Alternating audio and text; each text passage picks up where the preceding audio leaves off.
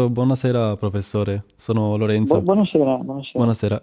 E, visto che innanzitutto la ringrazio per la disponibilità. Ok. E, beh, inizialmente volevo innanzitutto partire da, insomma, sì, il coronavirus che cos'è, che tipo di, eh, che tipologia di virus è, quali sono le ipotesi sulla sua nascita, sullo sviluppo, insomma, come l'avevo già accennato precedentemente, perché si distingue da quei due casi di coronavirus che già in realtà conosciamo e che le persone pens- non sanno nemmeno che magari esistano. Ok, allora, beh, intanto il coronavirus sono costituiscono un gruppo di virus piuttosto vasto e già ci sono quattro diversi coronavirus che infettano l'uomo e danno patologie molto lievi da moltissimi anni, molto lievi, sempre patologie simili del apparato respiratorio. Certo. Poi ci sono, ovviamente ci sono centinaia se non migliaia di coronavirus in animali diversi e fondamentalmente hanno tutti la, la stessa diciamo, caratteristica, nel senso che se li chiamiamo coronavirus hanno tutte le stesse caratteristiche molecolari, sono uh, virus a singolo filamento di RNA, sono uh, coperti di envelop, insomma hanno, hanno ovviamente un, delle caratteristiche um, generali. E, um, quello che co- contraddistingue eh, questo coronavirus uh, è che um, usa per esempio un recettore per entrare nelle cellule che altri coronavirus non usano, anche se però il coronavirus della SARS usava esattamente lo stesso recettore, quindi um, anche questa non è una caratteristica proprio distintiva, esclusiva di questo coronavirus. Certo. Però per... sicuramente lo mette assieme a quello che causava la SARS e che non a caso causava una tipologia di, eh, di conseguenze cliniche abbastanza simili, lo mette un po' sullo stesso piano da questo punto di vista. Scusi, eh, no, volevo, oh, stavo semplicemente ripetendo che la SARS è appunto una, una, forma di sindrome respiratoria acuta e grave e che causa, è causata non solo da, da questo coronavirus ma da, da, da, diversi tipi appunto. No, la SARS è causata da un, quella che, che, che poi è stata chiamata SARS era causata da uno specifico coronavirus. Ok, e quale tipo che infatti, che infatti si chiama SARS coronavirus. Ora il nome di questo altro coronavirus con cui stiamo combattendo adesso si chiama infatti SARS coronavirus 2. Ok, quindi è una forma la, diversa. È, ha delle piccolissime differenze perché se prendiamo il genoma è, è, è praticamente uguale per l'80% che significa che il virus è veramente simile. Allora adesso capire perché uno dà una patologia più grave dell'altro è difficile, nel senso che noi dal punto di vista genetico sappiamo quali sono le differenze, però associare queste differenze a, a, alla gravità dei sintomi non è facilissimo, richiederà sicuramente un bel po' di studio. Ma ci sono eh, adesso casi che si riescono insomma, a distinguere di già che voi state analizzando all'interno del laboratorio? O... Beh no, noi non, noi non stiamo adesso non, eh, non stiamo uh, studiando precisamente come questi virus eh, creano una patologia. Noi stiamo facendo delle cose più mirate per trovare degli inibitori che possono bloccare eh, la capacità di questo virus di interagire con le cellule. Quindi, mm, sì. Quindi sì, volevo solamente sap- sapere, entrare un po' nello specifico di cosa si- vi state occupando adesso nel laboratorio del CBio eh, di Trento. Sì, allora, eh, il virus per entrare nelle cellule deve legare un recettore che sta sulla superficie delle cellule e lo fa usando questa struttura che si chiama, viene chiamata spike, che è questa specie di proteina che, eh, che si vede spuntare praticamente, che forma poi la corona del, del, del virus. Sì. Eh, questa proteina lega una specifica molecola che si trova sugli epiteli del, polmonari, che si chiama AC2, uh-huh. e quindi eh, la cosa più eh, diciamo immediata che si può fare anche perché comunque c'è bisogno comunque di una certa celerità è quella di identificare delle, eh, dei composti, delle molecole che possano impedire che il virus leghi e riconosca questo recettore che sta sulle cellule. Per cui quello che noi stiamo facendo è identificare proprio delle molecole che hanno questa capacità.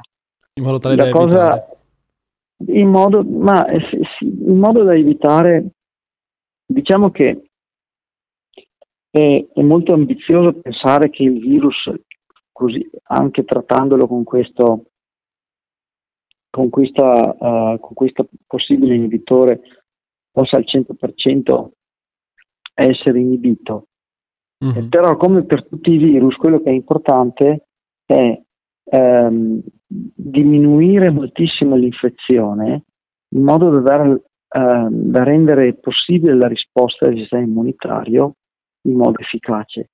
Cioè, tutti i virus se ne vanno poi e si guarisce perché? Perché è il sistema immunitario che interviene per uh, ripulire l'organismo. Eh, evidentemente in alcuni casi le infezioni virali procedono eh, molto prima che il sistema immunitario uh, intervenga, uh, si renda conto di quello che sta succedendo e intervenga uh, difendendo veramente l'organismo. E questo e spiega anche casi... perché... Scusi, sì? volevo interromperla. No, che spiega anche perché contagia molto più facilmente le persone eh, più anziane rispetto a quelle più giovani, penso. Sì, beh, spiega innanzitutto l'incubazione, perché quello che succede durante l'incubazione è che il virus replica senza una risposta eh, pronta, diciamo, e anche eh, robusta del sistema immunitario, no? perché non c'è, non c'è, sintomo, che vuol dire che l'organismo non è ancora riuscito a mettere in atto le risposte che servono. Mm-hmm. È per quello che è importante rallentare la replicazione del virus e inibirla il più possibile perché poi può raggiungere, può, può eh, raggiungere poi delle, dei livelli che sono difficili da gestire al sistema immunitario. Certo. Tra l'altro c'è anche il problema che quando l'infezione è molto estesa, eh, il sistema immunitario stesso risponde anche in modo esagerato, creando dei problemi che possono essere un ulteriore aggravante per, per questa situazione, perché allora si genera un'infiammazione che riempie gli alveoli di fluido e c'è proprio questa insufficienza respiratoria. Quindi eh, l'idea è proprio quella di, eh, di andare a, a, identificare un inibitore che possa eh, rallentare proprio um, il, il, processo di infezione. Certo. Il modo, il modo, in cui si identifica, il modo in cui noi abbiamo pensato di identificarlo, che è quello di sfruttare una tecnica di eh, di vaccinazione che eh, è già um, usato da un gruppo di ricerca de, del cibio del professor Grandi, eh, che è una tecnica che è in grado di eh, funzionare molto efficientemente, quindi l'idea è quella di, eh, di vaccinare dei, dei, topi per indurre una risposta immunitaria nel topo andare poi a riconoscere gli anticorpi più potenti che sono stati generati, umanizzarli perché questi anticorpi poi per essere immessi nel, nell'uomo devono essere, uh, devono essere mascherati, diciamo così, come se fossero umani. Okay. E a quel punto quegli anticorpi umanizzati possono essere usati nell'uomo e andrebbero direttamente a bloccare proprio il, la spike del, del virus, la, la, capacità del virus quindi di interagire con le cellule. E per ora quindi, questa è una domanda un po' eh, così, eh, per ora quindi il vostro, il vostro, lavoro come sta procedendo? Come, come vi state... Beh, abbiamo appena cominciato, è una cosa un po'... Un po Molto po lunga, sì certo. Anche perché la cosa, la cosa, diciamo, la cosa positiva di questo lavoro è che uh, eh, si può lavorare più celermente perché questa fase della, uh, dell'infezione, cioè l'interazione del virus con la cellula, può essere studiata usando un sistema virale ricombinante che dal punto di vista biologico non crea problemi di pericolosità. Quindi stiamo mettendo a punto, appunto questo virus ricombinante, mm-hmm. praticamente è un virus innocuo che sulla superficie ha proprio queste spike, ma però dentro non è il vero coronavirus. È un virus simulato quindi? Una simulazione è, è, una specie di simulazione del virus, o meglio un surrogato, okay. che usa esattamente lo stesso meccanismo per accedere alle cellule, esattamente nel modo in cui fa il coronavirus si chiama pseudotipo, non a caso questo, perché okay. è un virus, sì. è uno pseudovirus in pratica. E, e, questo ci permette infatti di, uh, di, lavorare più celermente perché se, altrimenti con un virus vero bisogna lavorare, che ce l'abbiamo al laboratorio, però mm. bisogna lavorare con, con attenzione un po' più particolare in condizioni di biosicurezza di certo. livello 3, con, con, anche un po' di restrizione nel tipo di strumentazione che si può usare, eccetera. Invece in questo modo eh, possiamo agire mo- molto più liberamente. Quindi siamo, uh, stiamo facendo appunto questo per poi, eh, mentre contemporaneamente il, il, il laboratorio professor Grandi sta immunizzando i topi, così poi mettiamo le due cose insieme per cercare di arrivare. Perché questo uh, sistema di infezione con, con lo pseudotipo ci permette proprio di, uh, di testare diversi anticorpi poi che um, che escono da, quest- da, questo lavoro di, di immunizzazione per poi eh, utilizzarle. Sì. Certo, molto, molto, interessante e anche molto importante ritengo. E l'ultimo, quant- volevo chiederle poi, lei ritiene quanto pericoloso questo, questo virus adesso in relazione anche a altri virus? Ma ritengo che questo virus sia pericoloso in questo momento non tanto per uh, la vera pericolosità, la letalità del virus, perché la letalità del mm. virus secondo me già non è alta e sicuramente troveremo che sarà molto più bassa di quello che appare adesso. Okay. Il problema è eh, sicuramente quello di difendere le fasce della popolazione che sono più a rischio, che sono persone anziane, persone che hanno comunque patologie pregresse che li mettono eh, più in difficoltà e eh, la, la, vera pericolosità è quello che stiamo vedendo adesso, che a differenza di un, uh, di un virus influenzale uh, stagionale, questo virus ospedalizza e porta una certa percentuale di persone ad aver bisogno dell'assistenza in, uh, in condizioni di rianimazione soprattutto, non solo sanitaria ma anche di rianimazione, che vuol dire che gli ospedali devono avere dei, dei posti letto in, in, isolamento, tra l'altro, perché questo è un virus ovviamente contagioso, è molto contagioso, e con, con la capacità di, eh, di, assistere nel modo adeguato chi ne ha bisogno. Il problema, secondo me, la pericolosità, per così dire, sta proprio qui. Ed è anche per questo motivo, soprattutto per questo motivo, che è importante contenere il contagio, perché eh, anche se non si riesce a contenerlo del tutto, almeno si può rallentare in modo da dare tempo al sistema sanitario di organizzarsi e di, eh, di far fronte a di questo. poter reagire. Certamente. Il problema, il problema è questo, eh. ci dobbiamo rendere conto che eh, il, la reazione di panico che si è avuta deve eh, deve lasciare posto a un atteggiamento che è un po' più razionale, che è quello, beh, sto facendo questo, cioè sto collaborando a queste misure restrittive, non tanto perché io ho paura di morire, che per carità ci può anche stare, però, mm. ma perché devo, devo mettere in condizione il sistema di funzionare. Quindi c'è bisogno proprio di questa collaborazione per permettere a, a, a quelli che hanno bisogno di cure adeguate di accedere a queste cure in modo ottimale, e, perché altrimenti sì la mortalità del virus sale. E allora questo, questo, deve essere la logica, la mentalità, la, eh, il messaggio insomma, da trasmettere, da trasmettere alla popolazione. Momento. Certamente. Eh, sì.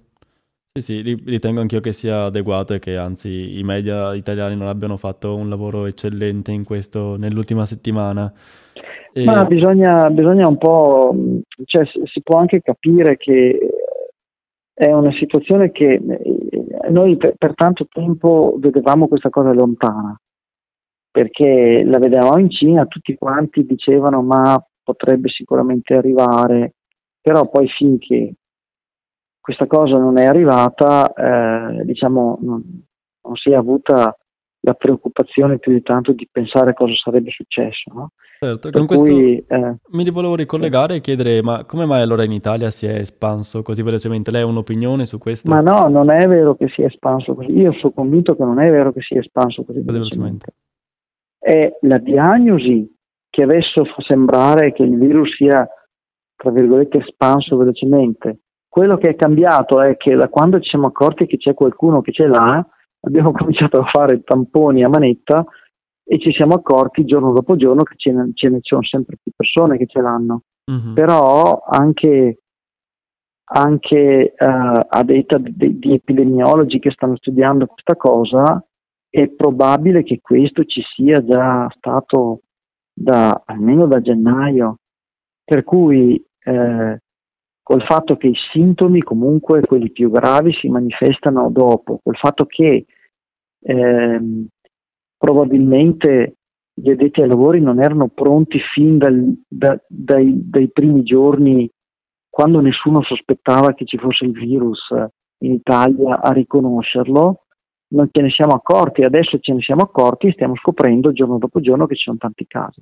Quindi secondo me la diffusione non sappiamo qual è stata, ma sicuramente non è quello che, eh, che pensiamo sia stata nell'ultima settimana. Questo è risult- quello che vediamo oggi, il risultato probabilmente di un mese di diffusione o anche di più. Questo è il, il concetto, secondo me, che verrà fuori sicuramente. Certo. Quindi non c'è, non c'è, da spiegare una velocità pazzesca di diffusione, di diffusione. C'è da capire che probabilmente anche in tempi non sospetti questo virus è arrivato e poi una volta che non si sospetta che il virus c'è eh, è difficile quindi eh, avere l'allerta adeguata per, per, contenerlo. Questo secondo me è il, il discorso. Quindi... Capisco perfettamente il punto di vista. Beh, con questo in realtà io le mie domande le ho finite. Non so se lei voglia aggiungere qualcosa, insomma, o se comunque abbia qualche appunto da fare? Ma ehm, solo un, un, commento sul fatto, parlavamo prima di, di commenti, di mhm. notizie, mm-hmm. di giornali. Eh, c'è stato un po', un, un po di, di, confusione generata anche un po' colpevolmente dall'ambiente scientifico, perché um, questa, uh, questa specie di panico generato ha indotto a, alcuni addetti ai lavori a um, c- cercare di smorzare il panico con certi commenti che probabilmente non erano così precisi, esatti. Per cui l'affrettarsi a dire ma no, non preoccupatevi, è solo un'influenza, è stato probabilmente un errore, così come è stato un errore ehm, da parte di ehm, di altri di eh, parlare di, eh, di grande sfogo di certi livelli di sì. per cui eh, il problema è che poi la gente può perdere eh, fiducia no? nel, nel, nell'ambiente scientifico per cui sarebbe servita una regia diciamo un po' più eh, superiore che avesse un po' eh, pilotato questo mm. nel modo giusto Ehm, però eh, ovviamente mi rendo conto che in un momento di confusione e di panico questo può succedere. La verità è che questo, ripeto, è un virus che probabilmente ha una, una letalità bassa, però ha la complicazione che può ospedalizzare con una certa percentuale e quindi a differenza di altri virus può portare questo certo. problema. La, l'altro commento che, che, che volevo fare in realtà è che eh, questa cosa inevitabilmente capiterà ancora.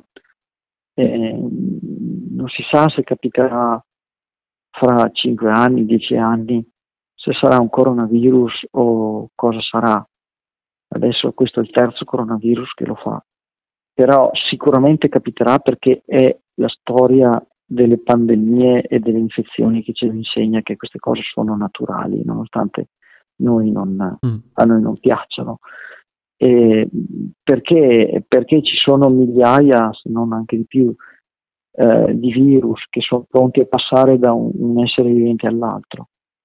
E i virus sono imbattibili, nel senso che i virus, imbattibili nel senso che non è che possiamo sterminare i virus perché non si può fare questa cosa. E, eh, e poi i virus evolvono esattamente come evolvono tutti gli organismi viventi, per cui sono pronti proprio perché è l'evoluzione che funziona così, sono pronti a cambiare quando cambia qualcosa. D'altronde si può anche dire che i virus sicuramente non stermineranno mai eh, l'umanità perché ci sarà sempre un certo, una certa percentuale di individui che proprio grazie all'evoluzione farà, eh, sarà in grado di sopravvivere. Il punto è che volevo dire è che questa cosa succederà, quindi bisogna solo imparare da questo precedente a, ad essere come comportarsi e ad essere ehm, pronti. Adesso, per esempio, non avevamo imparato negli ultimi vent'anni che eh, ci sarebbe probabilmente stato un altro coronavirus che sarebbe arrivato, avremmo potuto studiarlo di più, comunque hanno delle caratteristiche comuni questi coronavirus, per cui posso sempre generare, pensare di generare un farmaco che anche se non agisce, che anche se arriva un, un, un coronavirus un po' diverso, possa comunque essere attivo contro quel coronavirus. Eh, bisogna solo imparare, capire chi soprattutto decide come finanziare la ricerca, di essere lungimiranti ed avere questa visione. Cioè, dopo che nel 2004 il coronavirus della SARS è scomparso, perché qui è scomparso, no? non c'è più, eh, è scomparsa anche la ricerca, no? quindi non, non si è avuta questa accortezza di, di, capire questa cosa, quindi magari questa volta avremo imparato questa lezione. Forse. Anche perché non è che dobbiamo aspettarci che questi virus eh, ci avvertano no? quando arrivano, nel senso che negli animali questi virus non creano patologie evidenti. È stata una zoonosi anche HIV. HIV deriva da, da un, dalle scimmie, da, dal virus delle scimmie, dove nelle scimmie non causa assolutamente nessun sintomo. Niente. Cioè, le scimmie stanno benissimo con, con, con il loro HIV perché ce l'hanno da moltissimi anni, sono adattati a stare con questo virus. Appena fatto appena fatto il salto di specie, però ha causato questi danni. C'è ancora dire, non è che e, e, e, il coronavirus sono uguali, magari nei pipistrelli non creano problemi, i pipistrelli sono anche i portatori di Ebola, Ebola ha una mortalità del 70% nell'uomo, ma i pipistrelli è come acqua, acqua fresca, non, è, non fa niente, no? Quindi dobbiamo capire che non è che è una cosa totalmente imprevedibile e bisogna prepararci a questi eventi. D'altronde, sì, d'altronde noi non, non, non, non, lo diciamo, però HIV è stata una pandemia zoonotica molto molto peggiore di questa, perché HIV, HIV è, è, tuttora una malattia, una, un virus che, che causa una, una, sindrome mortale. Adesso abbiamo dei, dei farmaci che, lo, che tengono il virus sotto controllo, però non lo eliminano ancora, quindi le persone che sono infettate da HIV hanno, eh, sono dipendenti da questi farmaci per, per, tutta la vita. Voglio dire, non ci rendiamo conto che in realtà questa cosa è avvenuta in passato con effetti addirittura più tra, molto molto più tragici di quelli che stiamo vedendo adesso.